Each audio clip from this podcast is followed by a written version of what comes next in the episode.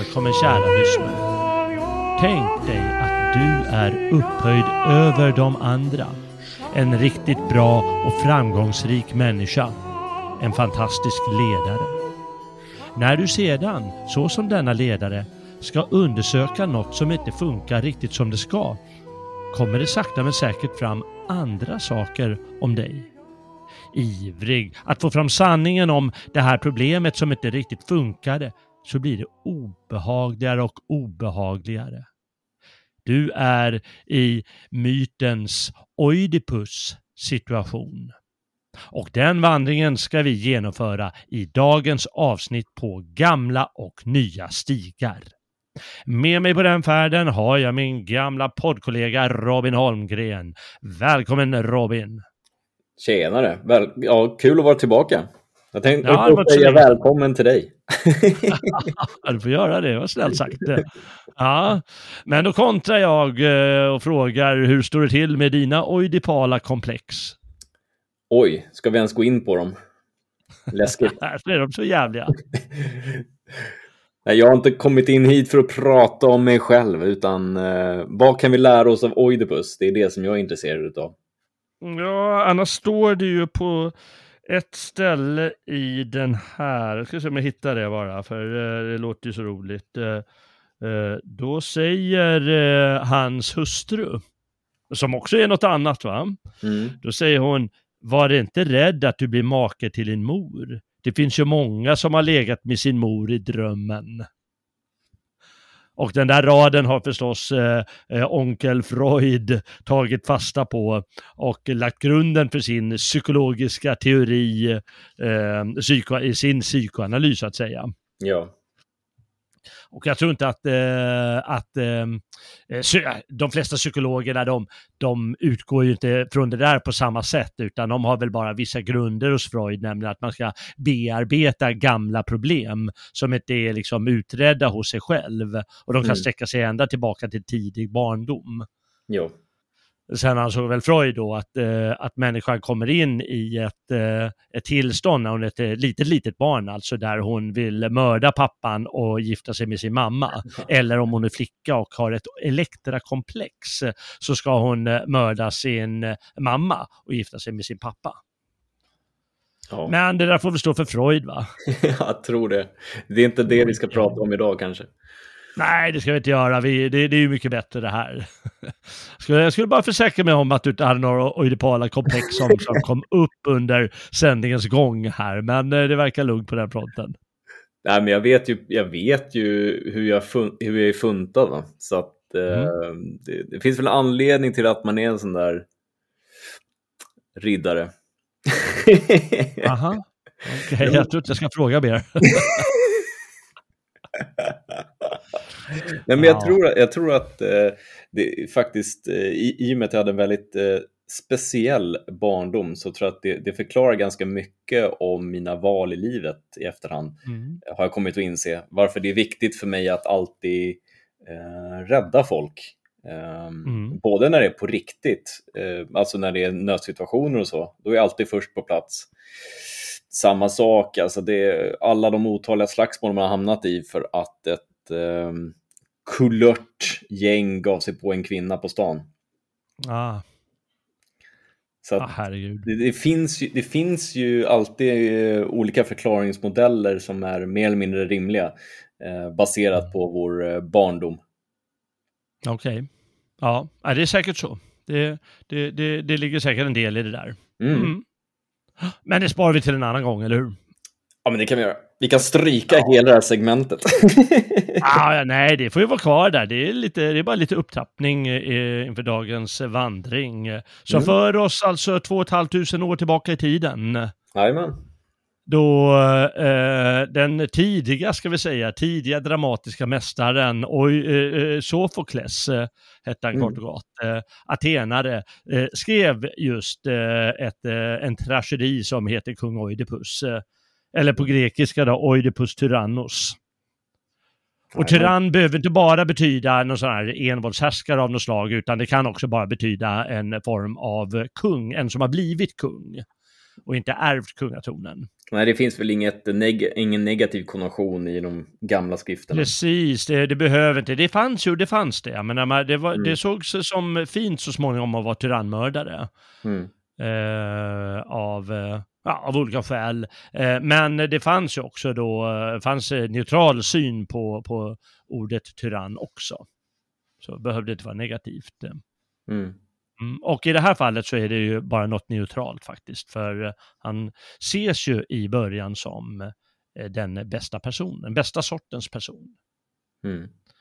Ja, eh, men det är alltså två och ett halvt tusen år sedan och jag tycker väl att det är väl lika bra att vi, vi passar på att säga, det tycker jag alltid är så fräckt när man väl tänkt tanken en gång, att eh, det är inte många folk här på jorden som har skapat eh, dramat eh, dramatik som en liksom, riktig litterär genre. Nej. Uh, det, antagligen har väl alla spelat pjäser på något sätt. Alla liksom, folk har väl haft lustiga timmen eller sånt. Roliga timmen eller vad hette det? När vi var barn.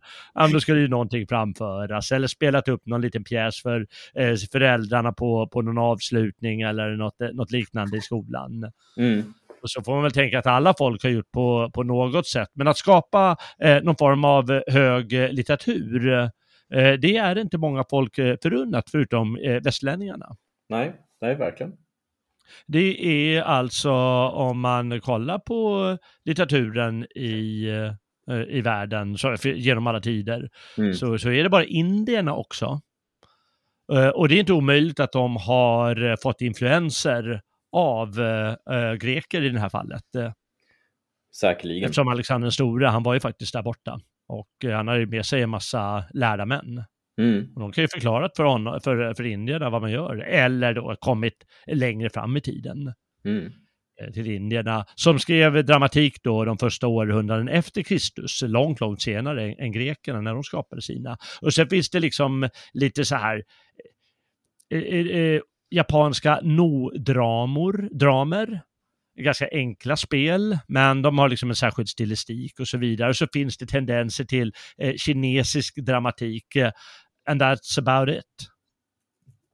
Ja, det finns det. inte mer i världens historia förrän 1900-talet då folk har börjat eh, titta på västlänningarna, eh, européerna alltså, och eh, eh, ja, wow, vad häftigt. Man kan göra dramatik, det ska vi också göra. Ja. Så har de skapat det den vägen. Men det tycker jag är ballt. Eh. Ja, absolut. Ja. Verkligen. Det är ju en jättegenre. Jag menar, många av eh, våra, vad, vad folk ser som de största konstnärerna, sådana som Shakespeare eller eh, vad vi nu har för några, eh, Henrik Ibsen och så, eller August Strindberg för den delen, de, eh, de skrev ju väldigt gärna dramatik. Eller främst det. Ja. Så det är ju en och, fantastisk genre. Och den som är intresserad av att eh få med sig lite mer kunskap längs stigen kan ju gott och väl gå tillbaka i eh, historiken över alla våra poddar av bland annat Shakespeare och Ibsen. Mm, ja, precis. Okay. Har vi. Och vi har, eh, vi har en och annan gammal grek också för den delen som skrev dramatik. Jajamän. Aeschylos mm. vet jag att vi hade. Precis. Mm. Ja, det hade vi. Jag har haft om eh, Euripides också. Man ja. brukar räkna de tre som de tre stora. Mm. Eh, som skrev mest, eh, eller bäst i alla fall. Ja, så är det. Några måste ju vara bäst. Ja. så är det. Och det är alltid västerlänningar. ja, ja jo, jo, det är det kanske. Ja. Nej, men det, det, är, det är faktiskt tänkvärt sånt där. Det finns säkert någonting som vi inte har skapat som finns eh, någon, någon, annanstans, någon annanstans i världen. Det är väl inte omöjligt. Men, eh, men det är ändå liksom en sån uppburen genre i hela världen nu för tiden och eh, ja, alla håller på med film. Jajamän. Film är ju också dramatik. Det är bara att det är filmat istället för att man spelar på en scen. Ja. ja. Jag, jag förkovrar mig nog hellre i uh, dessa skrifter än uh, sätter på Netflix faktiskt. Ja, det gör man ju. Men det är ändå den traditionen vi rör oss i och den traditionen mm. den börjar ju eh, någon gång på 530-talet, eh, tror jag det är, före Kristus i Aten. Mm. Och då finns det en massa olika teorier hur det ska ha eh, skapats det här. Och det har vi pratat om tidigare när vi har berört grekisk dramatik, men det är väl lika bra, bra att säga det en gång till. Kör hårt. Vi gör väl det. Och eh, det, som sagt, redan grekerna, de tappar ju bort eh, hur man gjorde redan efter hundra år. Var, varför, varför skapar vi dramatik egentligen? Det låter ju konstigt, men de har glömt bort det mer eller mindre och då fanns det teorier om hur det gick till. Och då tänker man, brukar man prata om en gubbe som heter Tespis, eh, som antagligen var en, en poet som anordnade under en form av Dionysos-festival, mm. alltså, eller en Dionysos, eh, en kultsituation på våren till guden Dionysos. Och då framförde man dikter som eh, en, eh, en grupp eh, helt enkelt reciterade högt då en liten kör mm. av personer som eh, inte sjöng som, som i skönsång som vi tänker idag, men någon form av musik med särskild rytm och, och lite melodi. Eh, och så dansade de lite lätt också stilistiskt. Mm. Ja, inte någon vals eller något sånt, utan ja, särskilda rytmiska rörelser. Lite foxtrot. Eh, och så, ja, vad sa du? Lite foxtrot. ja, lite foxtrot. Ja, det, ja, det är ingen som får med sig vad de säger. vad gör de? Ja. Ja, vad gör de egentligen? Det är en ny grej. Ja. Nej, men det framförde de eh, en sån, sån längre dikt eh, som behandlade någon gammal myt, säkert ofta med Dionysos själv i centrum av, eh, av eh, poemet. Mm. Men då, så ska, då är det en teori som säger att den här Tespis eh, ska ha kommit på en idé. Att han gick ur kören när de framförde den och började så att säga föra en sorts dialog med kören. Och då blir han ju en roll. Mm. När han är en roll, då spelar han ju någonting på scenen. Och eh, då har vi alltså med dramatik att göra. Amen. Men som sagt, jag menar, redan grottmänniskor spelar säkert något eh, lejon eller en björn eller sånt inför de andra. Och det är också ett sorts rollspel. Mm. Det är bara att i det här fallet så blev det, eh, hade man ju en litterär tradition och man skapade högstämd litteratur redan och då blev det den här dramatiken som blev en del av det. Mm. När, det när man kom på att man kan ha flera skådespelare på scenen mm. eh, och man spelar på riktigt då, då, då fram, ja, skapade man hög litteratur helt enkelt. Och så småningom så började man tävla i det här. Att man skapade riktiga festivaler. Mm. Och det kom ju folk ut Socknes också. Eh, för att se på det här, för det blev ju väldigt eh, berömt med tiden. Eh, under hela 400-talet så var det jättestort i hela Grekland. De mm. som hade möjlighet och råd, de åkte väl och kollade på det där ibland. Ja, det låter Eller så åkte de på olympiska spelen om de gillade idrott bättre. Mm. Eh, och så, så tävlar man i det här. Så det var en hel gigantisk apparat med någon som bekostade eh, skådespelen. Mm. Och så tävlade man och så genomförde man hade man tre personer som tävlade i Aten, alltså på teatern som man anordnade där. Och på teatern ska vi säga att på, så småningom hade man alltså kranar mm. för att föra in människor och ut eh, från scenen om man hade liksom någon gud som skulle dundra fram plötsligt. Eh, så det var ju väldigt avancerat. Eh. häftigt alltså. Det är häftigt, 400-talet före Kristus, 400-talet före Kristus. Som att man bara fattar att okej, okay, det var avancerat då. Lika avancerat som idag. Ja. Eh, bara att man inte har strålkastare och så. Men, eh, men eh, nej, då tävlade man att det var tre personer som tävlade och då, då uppfördes en hel trilogi per dag. Mm.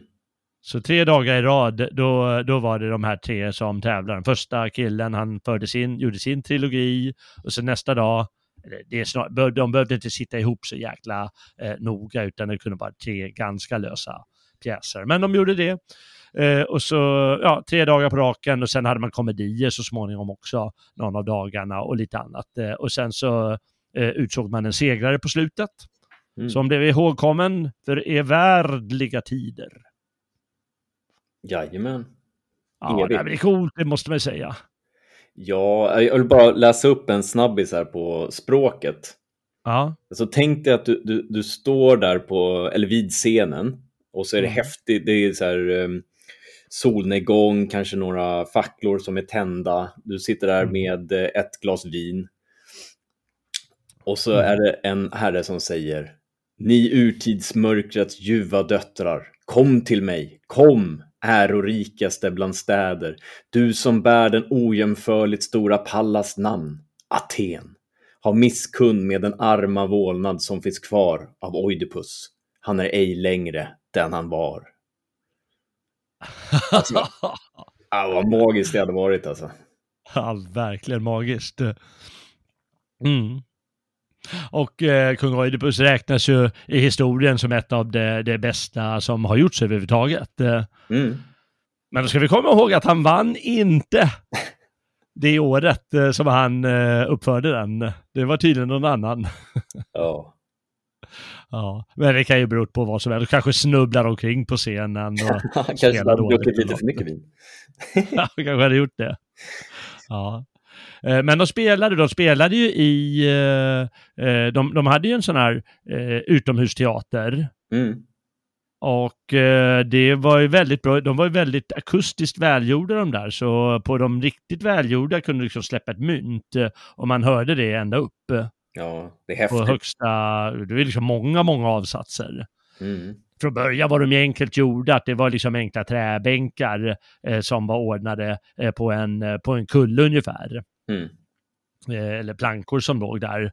Men sen blev det ju finare och finare när det blev rikare och rikare städerna. Då eh, var det ju sten, eh, fina stenteatrar och man kanske hade sitsar eller något sånt eh, mm. för att inte bli eh, kall om röven eller något. Eh, det var väl i, i, april tror jag det här, så det var inte, visst det är ju Aten så det var ganska fint väder, men det var väl inte, behövde inte vara toppvarmt liksom. Jag tror de hade kuddar och filtar faktiskt. Ja, de hade säkert ett sånt. Eh, och eh, de hade, de hade ju speciella kläder på scenen och speciella masker också då som eh, skulle förstärkte ljudet. Mm. Och kanske liksom var skrämmande om man ville ha lite inlevelse och så. Och vissa ska ju blivit väldigt rädda när de tittar på sådana här, lite skräckfilm eller sånt, vissa scener. Ja. Ja, om det kommer vålnader och ska äta upp folk, då blir ju vissa rädda och springer ja, därifrån. Ja. Och det var ganska hårda grejer, bland annat då dagens. Eh, det är inte så roligt att göra sådana insikter som, som han gör, eh, Oidipus. Nej, verkligen. Han säger i, i början någonting väldigt intressant. Eller ja, vi kanske måste, vi kanske måste förklara eh, Oidipus först och främst. Ska vi göra det? Ja. ja. Då ska, vi, då ska vi bara säga först att det, det här är ju en, eh, en eh, myt eh, som finns med, med den här Oidipus som en figur. Och eh, av den myten så har då Sofokles gjort sin sitt drama. Att han följer inte myten exakt, utan han har ju liksom förtätat handlingen och sen eh, gjort saker som kanske inte stämmer med den vanligaste formen av myten. Men men vi, vi tar väl den som, som han använder. Absolut. Och då är det ju eh, att eh, eh, Oidipus, eh, hans, eh, hans far eh, och mor, men hans far i första hand, har blivit, fått ett, en spådom att, de ska att han ska föda en son, hans fru ska föda en son och den här kommer att döda honom. Mm. Och då bestämmer de sig för att eh, förskjuta barnet, ge det till en herde som får gå ut och, och döda det i vildmarken. Eh, sådär, eh, det brukar gå till. Eh, och eh, då kan han inte riktigt göra det, den här herden, så han ger det till en annan herde eller något liknande. Och den här herden för barnet till en annan stad. Då, han är från den här, Oidipus riktiga far då, eh, kung Laius, han är far i Tebe. Mm. Eh, men den här andra herden för eh, barnet till Korint och ger det till härskaren och de är barnlösa. Så de blir, ja men va, oj vad fantastiskt, vilket sött litet barn. Eh, och eh, adopterar barnet, tar det till sig och låter det växa upp. Sen får Oidipus höra den här spådomen att han ska mördas får han själv höra när han går till något orakel i Delphi eller någonting. Mm. Eh, det här händer inte i dramat, men det rullas upp eh, lite av den här situationen och, och den här eh, de som kan eh, myten någorlunda i alla fall rullas det mesta upp. Eh, då, ska, då får han reda på den här spådomen att han ska mörda sin far och eh, äkta sin mor. För det är hela spådomen. Och därför drar han från den här stan, mm. Korint, eh, där han är adopterad. Men det vet han ju inte om att han är adopterad, det har de aldrig sagt till honom. Och eh, då eh, på vägen eh, därifrån, eh, då möter han en uppstudsig eh, gubbe på vagn. och eh, ett par andra soldater eller något sånt. Och så säger jag ur vägen, här kommer jag. Ungefär och då blir han lite, då blir han väl putt Oidipus och slår ihjäl gubben och de andra krigarna. Lite sådär. Lite sådär. Och alla fattar ju vem det är. Det är hans eh, far, riktiga far från eh, Tebe, kung Laius. Och eh, sen så kom han till Tebe. Och om det är på vägen dit eller om det är liksom strax efter, då får man i alla fall då är det staden är antastad av ett monster som heter Sfinxen. Mm. Och den här kan, den dödar alla som inte besvarar hennes gåta det står ju inte i det här dramat vad gåtan är, men, men sagan säger att eh, eh, vilket, eh, eh vi, vi, vi, vem går på fyra ben först och två ben sen och tre ben på slutet. Mm. Det är ju Sfinxens gåta. Och vem är det? Människan. Människan förstås. För hon har käpp när hon är gammal. Eh, och eh, Oidipus besvarar eh, Sfinxens gåta. Det låter ju, jaha, det var väl inte så jäkla ballt, men man får tänka om du står framför en drake som ska spruta eld på dig eller något monster som står med käften gapen. Då spelar ingen roll om du, om du vet vad du ska säga. De flesta står ju bara darrar och dör. Mm. Men han är så duglig och modig alltihop, Oidipus, så han svarar på det. Och som belöning får han bli kung och som kung får han äkta den eh, gamla drottningen, som i det här fallet alltså är hans mor. Hans mor och får barn med henne. Och eh, på den vägen är det. Eh, men efter ett tag så drabbar, drabbas Tebe av en pest. Mm. Och pesten gör att folk dör och barn som föds, de blir dödfödda och det är eh, skit alltihop. Och nu, nu dramat börjar. Oidipus drama. Mm. Nej, Sofokles eh, drama menar jag, hans tragedi. Och eh, eh, då säger något orakel att ja, men enda sättet, eh, vi, vi, måste veta vem det är som mördade. Vi grävde i det när han dog, men vi fick aldrig fram vem det var som mördade den gamle kungen. Och oraklet säger, ni blir av med pesten om eh, ni får skaka fram mördaren ställa honom inför rätta. Oj då, säger Oidipus, det måste jag ta tag i. Det är jag som är stadens ledare minsann. Det är jag som är den dugligaste. Och så gör han det.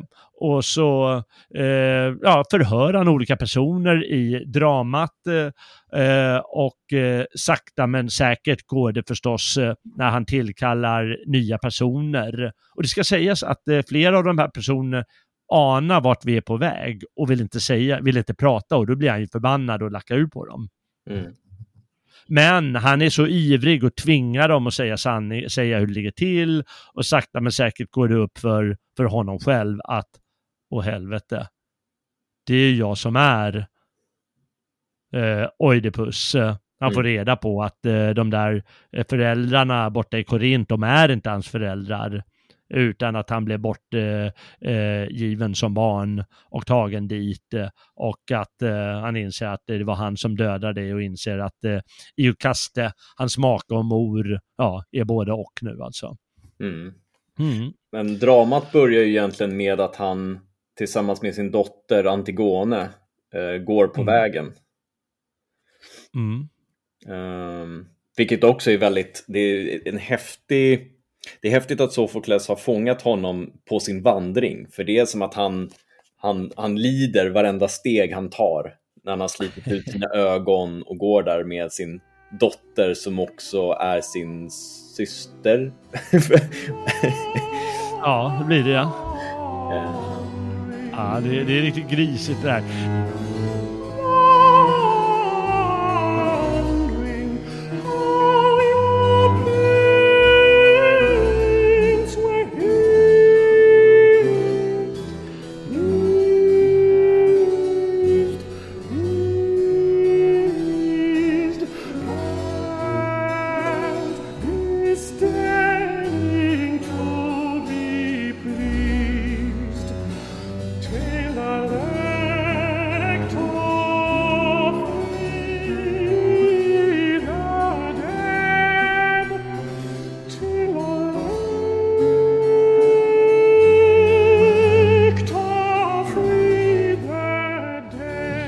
Det, du sa att det börjar med att de går på stigen där och då blev jag plötsligt eh, lite förundrad här och eh, insåg till min förtvivlan att du har läst ett drama som heter Oidipus i Kolonos. Stämmer. Och det är ett, eh, det är ett av Sofokles allra sista dramer. Och ska man komma ihåg att Karl blev 91 år gammal. Oj. Uh, ja, det, det, skrev han då runt, det måste vara 406 före Kristus eller något sånt. Uh, allt medan uh, kung Oidipus är skrivet ungefär 425, tror jag det är, före Kristus. Uh, han är också en gammal gubbe förstås, men inte riktigt så gammal. Och det är alltså två olika dramer. Det, det, det, det jag berättar om handlingen här, det, eh, det utspelar sig där han sakta men säkert eh, inser att det är han som eh, det är han som är den tragiska figuren så att säga. Ja, ja, ja. Medan du läser ett som, du har läst Oidipus i Colonno som utspelar sig när han är landsflykt. Yes. Och han blir förd av sin, sin, sin dotter, eller om det är två döttrar, eh, runt om i Grekland. Och eh, den har inte jag i färskt minne. Nej. Nej, så det blir en uppgift då, att vi bara, säga lite om den. Vi fångar bollen och smashar till ordentligt. Ja, det gör vi. Det gör vi. Eh, då, ska, då, ska, då, då, är det väl enklast om jag eh, säger någonting om eh, själva tragedin Kung Oidipus, den som man skrev lite tidigare i livet. Eh. Ja, men kör. Mm. Och eh, eh, som sagt, jag drog ju hela förhandlingen här, som de flesta, folk kunde ju själva sagan. Mm. Eh, antar man, får man anta. Eh, liksom, ungefär som folk kan Star Wars kanske, eller något sånt, eh, nu för tiden, fast de kunde det ännu mer. Ja. Eh, så det var de givetvis bekanta med, men han satte ihop eh, sin sin variant av det på ett eget sätt. Eh, och den här är alltså otroligt mästerligt skriven som dramatisk handling. Mm.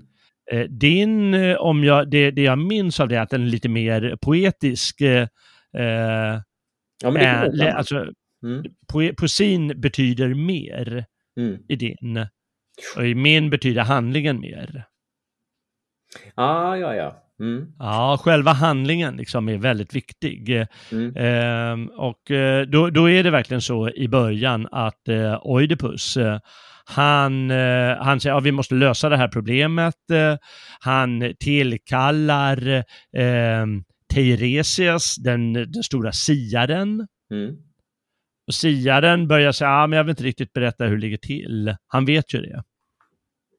Och då blir han arg, Oidipus. Mm. Och eh, då börjar han begå olika felsteg som är typiskt för tragedin. Ja, ja, ja. Ja, att han kommer, man ska inte säga att han kommer ut ur sitt rätta element, eh, men han börjar, eh, inte bara att han börjar nysta i det här problemet, eh, för han vill ju lösa det här, alltså han vill ju det, han vill ju det goda, han vill ju lösa det här med pesten. Mm.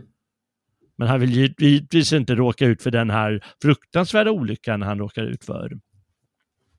Eh, så han säger, ja men du får skärpa dig, jag kommer döda, döma dig till löden och så vidare. Eh, och så, till, så börjar han prata med sin hustru, som också är sin mor alltså, Iokaste. Eh, och hon försöker, hon vet inte riktigt hur det är än. Eh, men hon försöker, ja, du ska inte ta så mycket, du ska inte tro så mycket på alla de här gamla oraklen och sådana grejer. Och redan, ja, ja, okej, ja, det var väl säkert rätt, eh, säger Oidipus. Och där är ett nytt sorts felsteg de begår, eftersom då börjar de, eh, vad man kunde kalla synda. Mm. Att de börjar förgripa sig på det gudarna ja. har bestämt.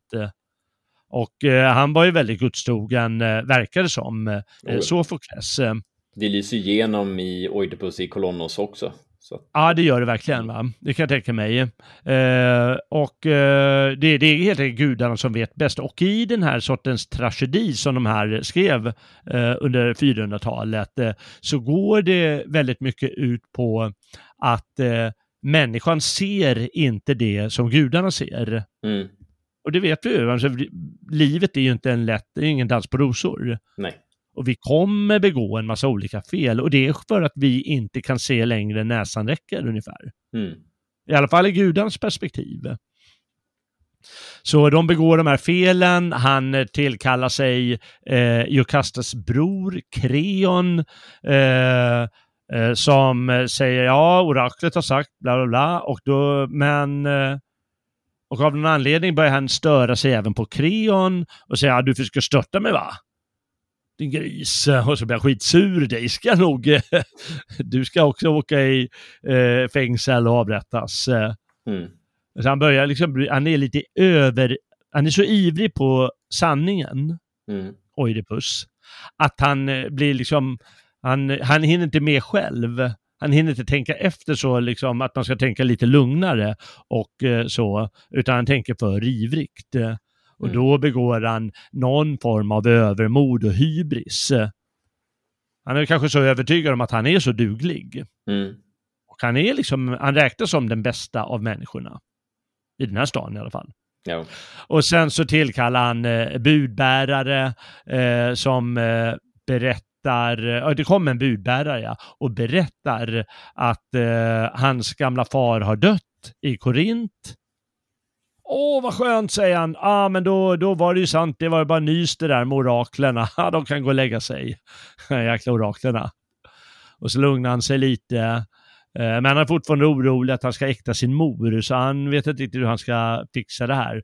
Men då säger budbäraren snart att nej, nej, nej, du har inte fattat. Du, du trodde att du var deras barn. Nej, det var du inte. Berättar han. Hur vet du det? Därför att det var jag som gav dig, gav dem eh, dig som litet barn eftersom de var barnlösa. Mm. Och så har han sakta, och vem var det som gav dig barnet då? Ja, det var den där, ja men hämta honom för guds skull. Och nu är han ju väldigt laddad. Mm. Och det är fortfarande att han vill lösa problemet. Han vill lösa den här gåtan. Mm. Som, vem var det som mördade fadern?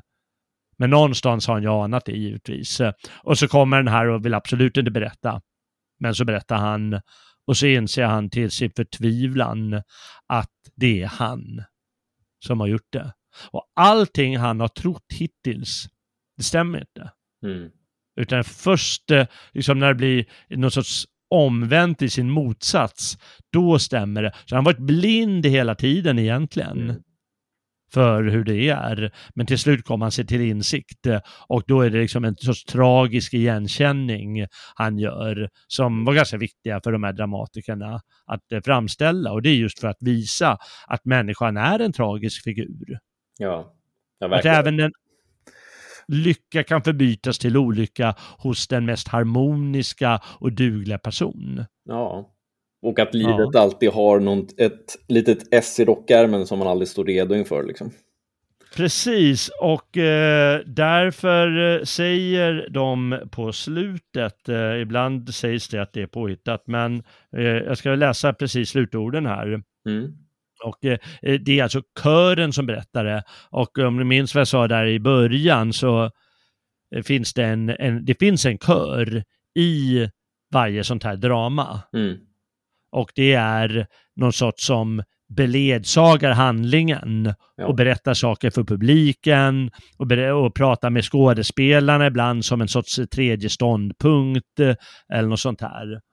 Eh, och i det här fallet är kören då några gamlingar i Tebe som ska då föreställa staden i allmänhet. Eh, och då säger den på slutet, alla ni som bor i Tebe, se och lär av Oidipus. Sfinxens gåta löste han och blev en mycket mäktig man. En vars framgångssaga väckte allas avund här i stan. Se nu vilken olycksalig stormseglats han hamnat i. Därför är det bäst att vänta ända till den sista dagen med att prisa någon dödlig lycklig. Lycklig är man först när man levt sitt liv till slut och undgått elände och sorg. Mm. För Oidipus, han säger själv att han har drabbats då av uh, alla olyckor har förbytts i All lycka har förbytts i skam, klagan, förgörelse och död. Vartenda kval som går att nämna. Mm. Och det har drabbat honom på slutet när han inser att eh, han har, han, han har begått den värsta form av blodskam. Och Iokaste, hon har liksom under pjäsens gång före Oidipus kommit fram till Åh jävlar, jag, hon fattar vad det ligger, hur, hur det här kommer sluta. Så hon går in i huset och hänger sig. Och så upptäcker han det också. Mm. Och så väljer han då att eh, med, med spännen som hon har till sitt bälte att slita ut sina ögon. Uh, och först då kan man säga, då ser han på riktigt, och kommer han till riktig insikt. Uh, mm. Och förbanna sig själv och kräva att han blir bannlyst från staden. Mm. Ja, och det ansågs då i den grekiska världen som det lägsta man kan bli. Att man inte har ett hem, att ja. man inte har ett sammanhang. Mm. Att man går som en fattig människa från stad till stad och, och, och, och, och tigger och då är mm. man halvt spottad. Men det är ju samma sak i Norden när man dömdes till, som fredlös. Ja, ja precis. Mm. Ja, och det, det, är alltså väldigt starkt den här vägen eh, dit. Eh, eh, så där han, han, han med stark iver och anklagelse mot andra kräver att få veta hur det ligger till och väldigt mm. ivrigt vill lösa den här gåtan. Och gåtan är egentligen inte eh, eh, det här med pesten och fadermordet, utan gåtan är ju vem är jag själv? Det är ja. det som hela tiden ligger under varje grej han vill undersöka. Men han fattar inte att det är den frågan han ställer hela tiden. Han, Vem är jag, Oidipus? Han drar en sån mantel över sitt huvud. Eh, mm. Hans dotter Ismene säger i Oidipus av Nossos, eller Kolonos mm. menar mm. eh, det säger att folket det säger att det folket hämtar makt från dig, varpå Oidipus säger Jag är ej längre någon, är jag då en man? Mm. Och det tycker jag är, det, det, är, så, det är så djupt mm. i, i sin ångest och misär. Um, är han verkligen någon? Ja, just det. Han, för, för han har ju liksom, han har ju upplevt helvetet på jorden. Mm. Um, så finns han ens kvar liksom. Allt, det, allt i honom är bara rubbat. Ja, det är det. Det finns liksom ingen ekvilibrium kvar.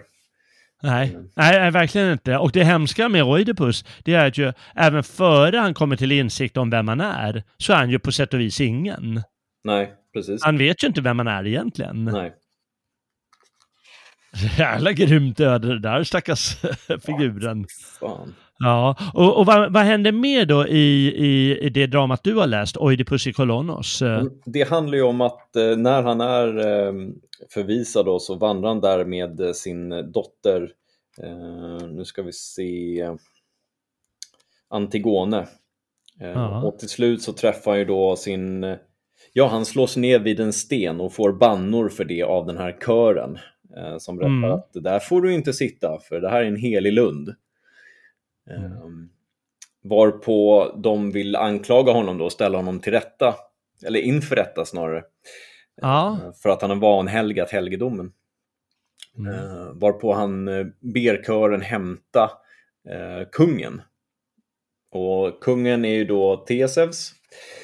Ehm, så han kommer dit eh, och försöker hjälpa honom faktiskt. Mm. Eh, han förstår att han är eh, en riktigt ledsen gubbe. ja, ja. Eh, men eh, ja, och så kommer hans två söner Kreon och Polyneikes också eh, och försöker övertala mm. honom att komma tillbaka, men de vill ju bara dräpa honom. Ja, ja. Och så kommer Ismene som är hans andra dotter och blir liksom den här andra käppen som hjälper honom framåt då, förutom Antigone. Ja. Eh, men det slutar med att eh, han finner frid tillsammans med den här kungen då. Eh, mm. Att han helt enkelt dör, men ingen ser hur han dör, utan han, han blir bara ett med, med Gaia, med jorden. Då. Mm. Och att gudarna i sig har ingripit för att han ska få frid. Ja, just det. Så det är väldigt mm. vackert och ja, det är, en, det är väldigt poetiskt. Eh, det får man säga. Eh, men det är sådana storslagna meningar alltså. Ja. ja, du sa ju där i början, eh, väldigt fantastiskt. Har du något mer stycke som du kan bjuda på? Uh, oh.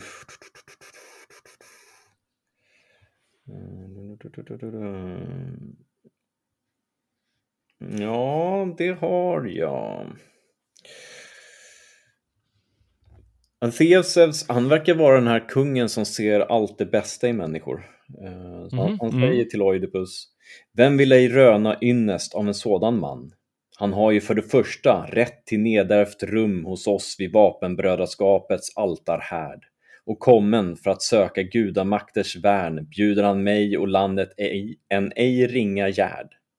Det tar jag hänsyn till och driver honom ej ur landet, utan ger honom ett hem hos oss. Ifall det är vår gästvän kärt att stanna här, får du ta vård om honom. Om du, Oidipus, hellre vill följa mig, den saken får du själv bestämma. Därvid rättar jag mig efter dig. Och det är lite häftigt ändå, för att det är som att Deseus anstränger sig för att se det goda i Oidipus, det, sto det storslagna mm. över uh, allt det han har lyckats göra, även fast det gick åt helvete. Mm. Uh, han säger också så här, uh, ja, Oidipus svarar då, ja ifall du står fast vid det du lovat mig. Varpå Theseus säger, lita på mig, jag kommer ej att svika dig. Och Oidipus säger, du är ej sådan att jag kräver ed av dig.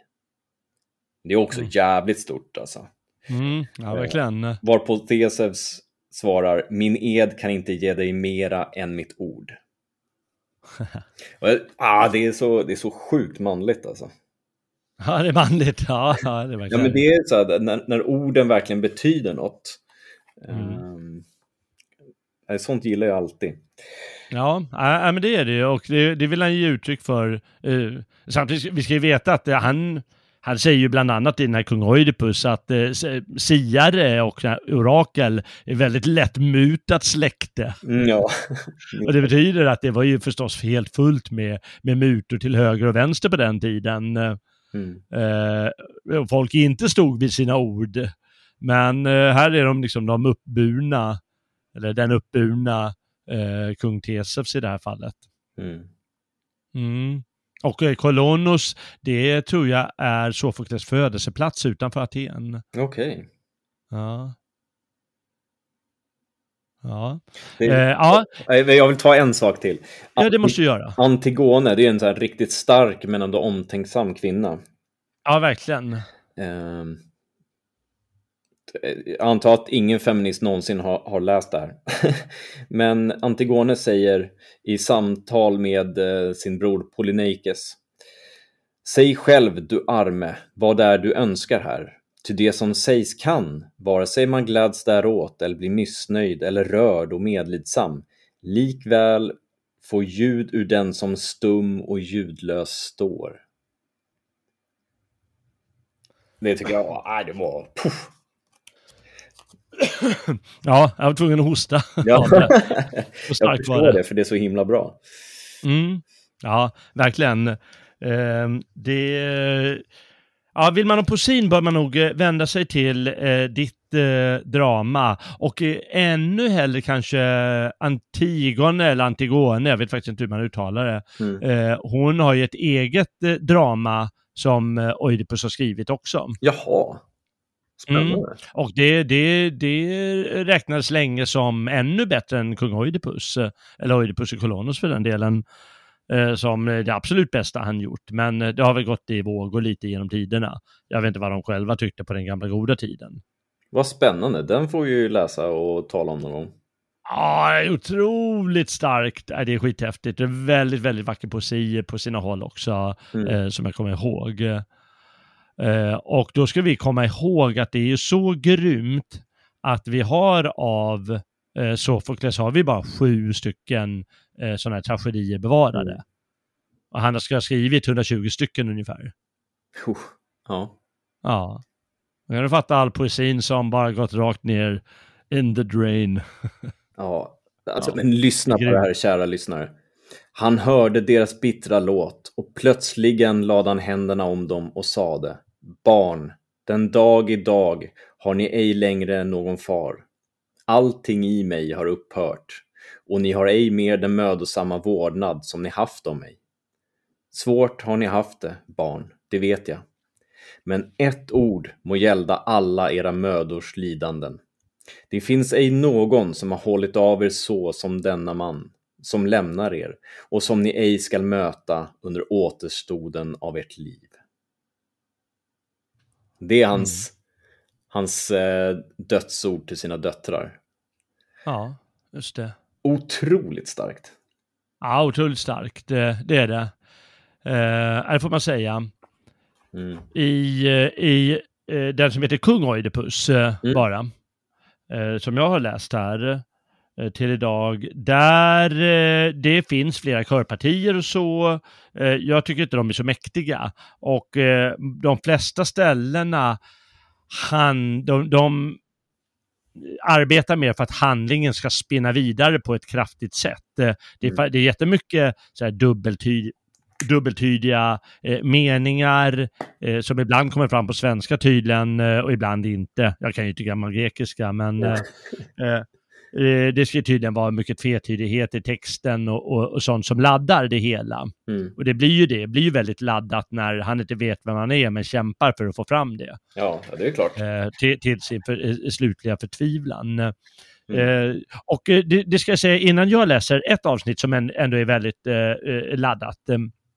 Det ska det sägas att Aristoteles, den gamla filosofen på 300-talet, mm han, eh, han, i hans analys av, uh, av tragedin, så, eller dramatiken, så, så menar han att, att kung Oidipus är det mest fulländade dramat.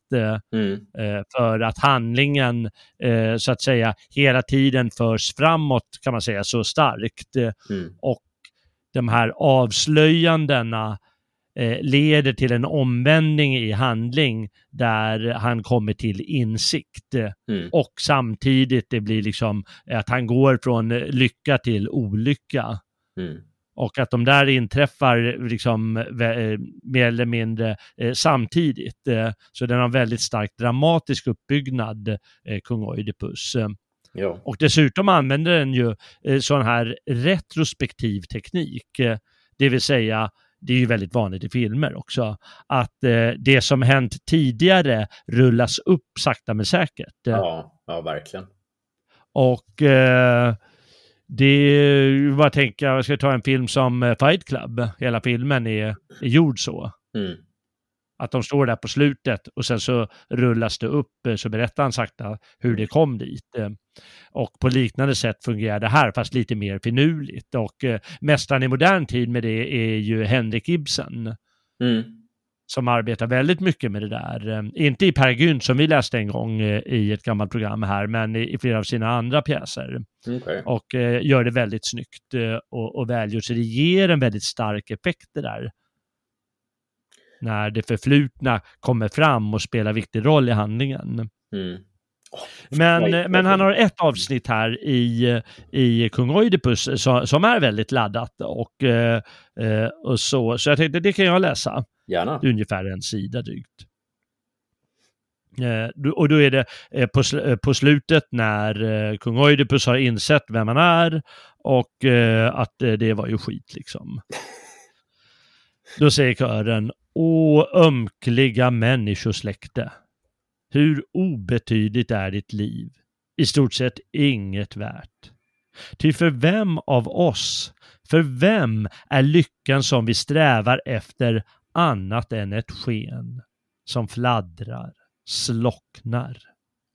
Med ditt liv, ditt öde, dig som mitt exempel, arme Oidipus, prisar jag i människolivet ingenting.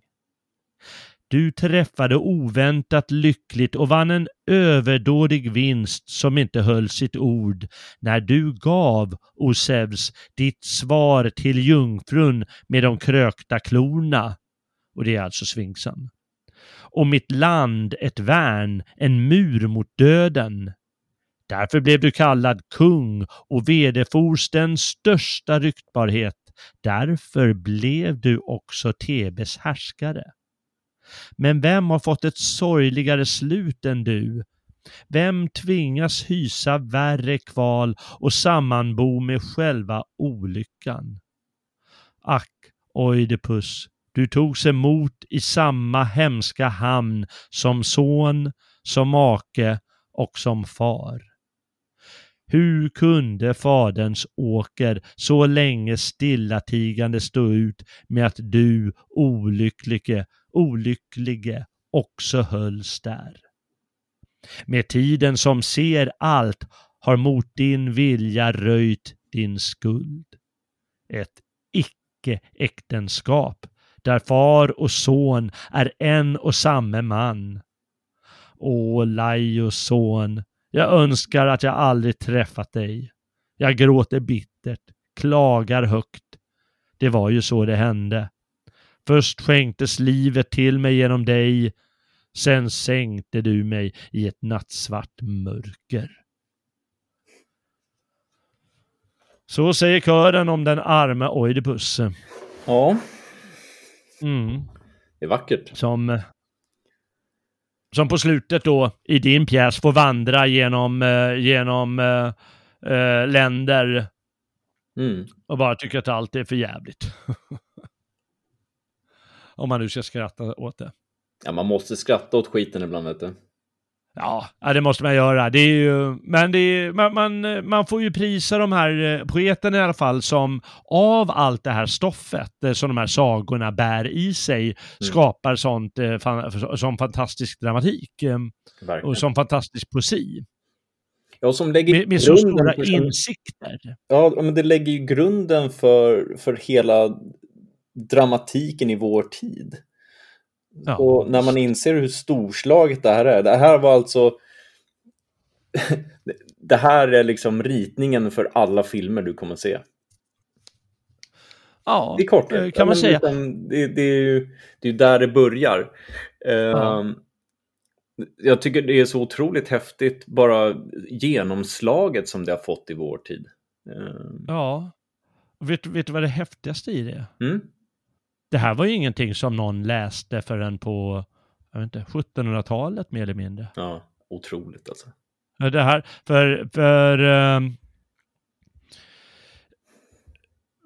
de här berättelserna, de återberättades kanske, men det var, det var inte så att eh, de här, eh, de här dramerna eh, av, av Sofokles och hans äldre kollega Aiskylos och hans lite yngre kollega Euripides. Mm. Det, är, det är bara de tre som det finns bevarade dramer av. Ja. Allt annat är borta. förutom de komediförfattaren Aristofanes finns mm. det också så här en är det 11, 12 dramer eller något sånt. De tre finns, de fyra är det enda som finns kvar. Eh, de eh, blev lite, de blev kanoniserade och eh, man skrev av dem i det bysantiska riket och bevarade. Mm. Men de, de glömdes ju bort i västerlandet så småningom, alltså i resten av Europa, västra Europa, under medeltiden. Eh, men däremot hade man kanske lite kunskap om vissa romare som skrivit dramatik eller bara erinringar om hur man gjorde och man framförde, inte några välgjorda pjäser, men det framfördes lite dramatik under medeltiden eh, där man hade och skrevs i nunnekloster och munkkloster faktiskt. Eh, mm. Skrevs det lite med dem som hade lite kunskap om att man gjorde det en gång i tiden. Eh, men när Shakespeare och de eh, skrev sitt, då hade man bara kunskap om romare ja. som eh, skrev dramatik. Man kände inte till de här gamla grekerna som, som hade hittat på det här och skrev ännu bättre än någon romare. Mm. Så det var liksom bara en sorts litterär tradition som fått fäste hos andra och senare hos andra och senare hos andra. Mm. Och så har det levt vidare ända in i, ända in i vår tid då, eh, då man slutligen då kanske på, på eh, 16, 17 och 1800-talet började läsa grekiska på nytt, eh, eller mm. gamla grekerna. Och då kom över de här och tyckte det här är helt overkligt bra. Ja. och det är jättebra.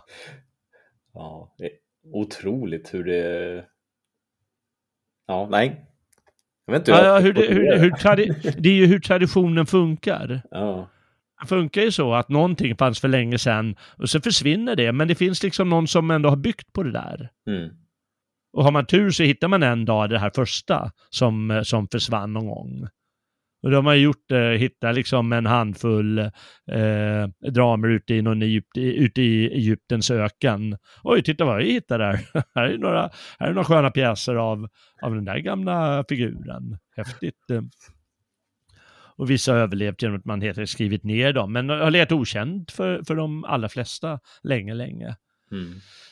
Ja, nej, men det är, det är så det går till eh, här i världen. Det, det är ju häftigt eh, när man återupptäcker sån konst och inser att den är så stor. Verkligen. Och vilken tur vi har som har det här mediumet där vi kan förmedla den här kunskapen, den här fantastiska dramatiken till våra lyssnare. Mm, verkligen. Eh, det är klart att man kan ju gå och se en sån här pjäs på, på någon teater, men det är inte så ofta de går och du vet hur det är, då ska man ta det steget att man, man ska känna till det för det första och tycka att det här verkar ballt. Och sen ska man gå på det. Det är en jäkla apparat. Eh. Ja. Då kan man läsa om det i en bok, men det är inte så många som gör det. Utan det här är ganska lämpligt att återberätta sådana här historier och sån här eh, litteratur. Ja, förhopp förhoppningsvis så lär vi oss alla någonting nytt. Ja, precis. Och man, man kan ju inte annat än slås av liksom, den här starka historien mm. om den här stackars jäveln. Oidipus. Ja. Ja, så kan det gå. Eh, var, var försiktig när du ska rota efter sanningarna. till och med om du går till terapeuten. ja, och terapeuten, berätta nu, berätta nu, berätta nu. Kanske är det bättre att hålla käften. ja, precis. Allting blir bättre om man stänger in det. ja, ja, jag vet inte. Terapeuterna säger att det är det man inte ska göra. Det ska komma ut och man ska få insikt om det. Men jag, Men, tror, eh, man... jag, jag tror att om man, om man lär sig att eh, reflektera över sig själv och sina mm. handlingar och val i livet så behö, du behöver liksom inte sitta där i, i en soffa och prata med någon utan tala med dig själv, tala med dina förfäder, tala med gudarna. Eh, lär dig av dig själv. Det är där poängen ligger, att vi måste bli bättre på att reflektera över oss själva och sätta, alltså när vi står framför spegeln faktiskt fråga vem är det jag ser? Mm. Eh, svårare än så behöver det inte vara. Nej, Nej du har rätt. Du, du har rätt. Eh, det, det, det, är också ett sätt att bearbeta saker och ting. Mm. Och komma till insikter. Och det är ett väldigt vackert sätt att komma till insikter ofta.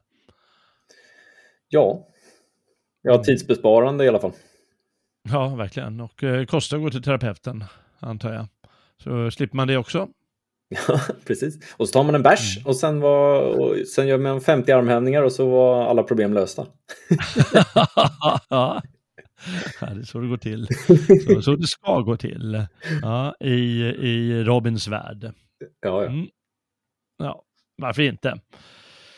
Ja, nej, men det, det var ändå, det var ju, ble, ble, jag, jag, stammar och, och så, men det, det gick inte riktigt som det tänkt här. Eh, men det blev ju lite lustigt, eh, tycker jag, att vi var tvungna att ordna upp, eh, ordna skivan på något vänster och det gjorde vi väl ändå så gott det gick. Vi fick ju två Oidipus-historier här. Precis, fantastiskt. Dubbelt upp. Mm. Mm, dubbelt upp. Ja, det får duga det också. Vi får se vad vi döper avsnittet till bara, men ja, det, det, är väl värt att hoppas att folk har uppskattat det i alla fall. Har, har du någonting att lägga till så här framåt slutet? Nej, eh, det har jag inte. Eh, som vanligt, läs, beundra, reflektera. Eh, ja. Vad ska vi prata om nästa gång? Ingen aning. Har du något förslag? Ja, alltså vi måste ju behandla vikingatiden i eh, SVTs historien om Sverige. Ja, det måste vi göra. Ja, det måste vi göra. Eh, sen så var det ju sexårsfest på eh, Svenskarnas hus. Mm. Som du... Eh, inte kunde vara med på.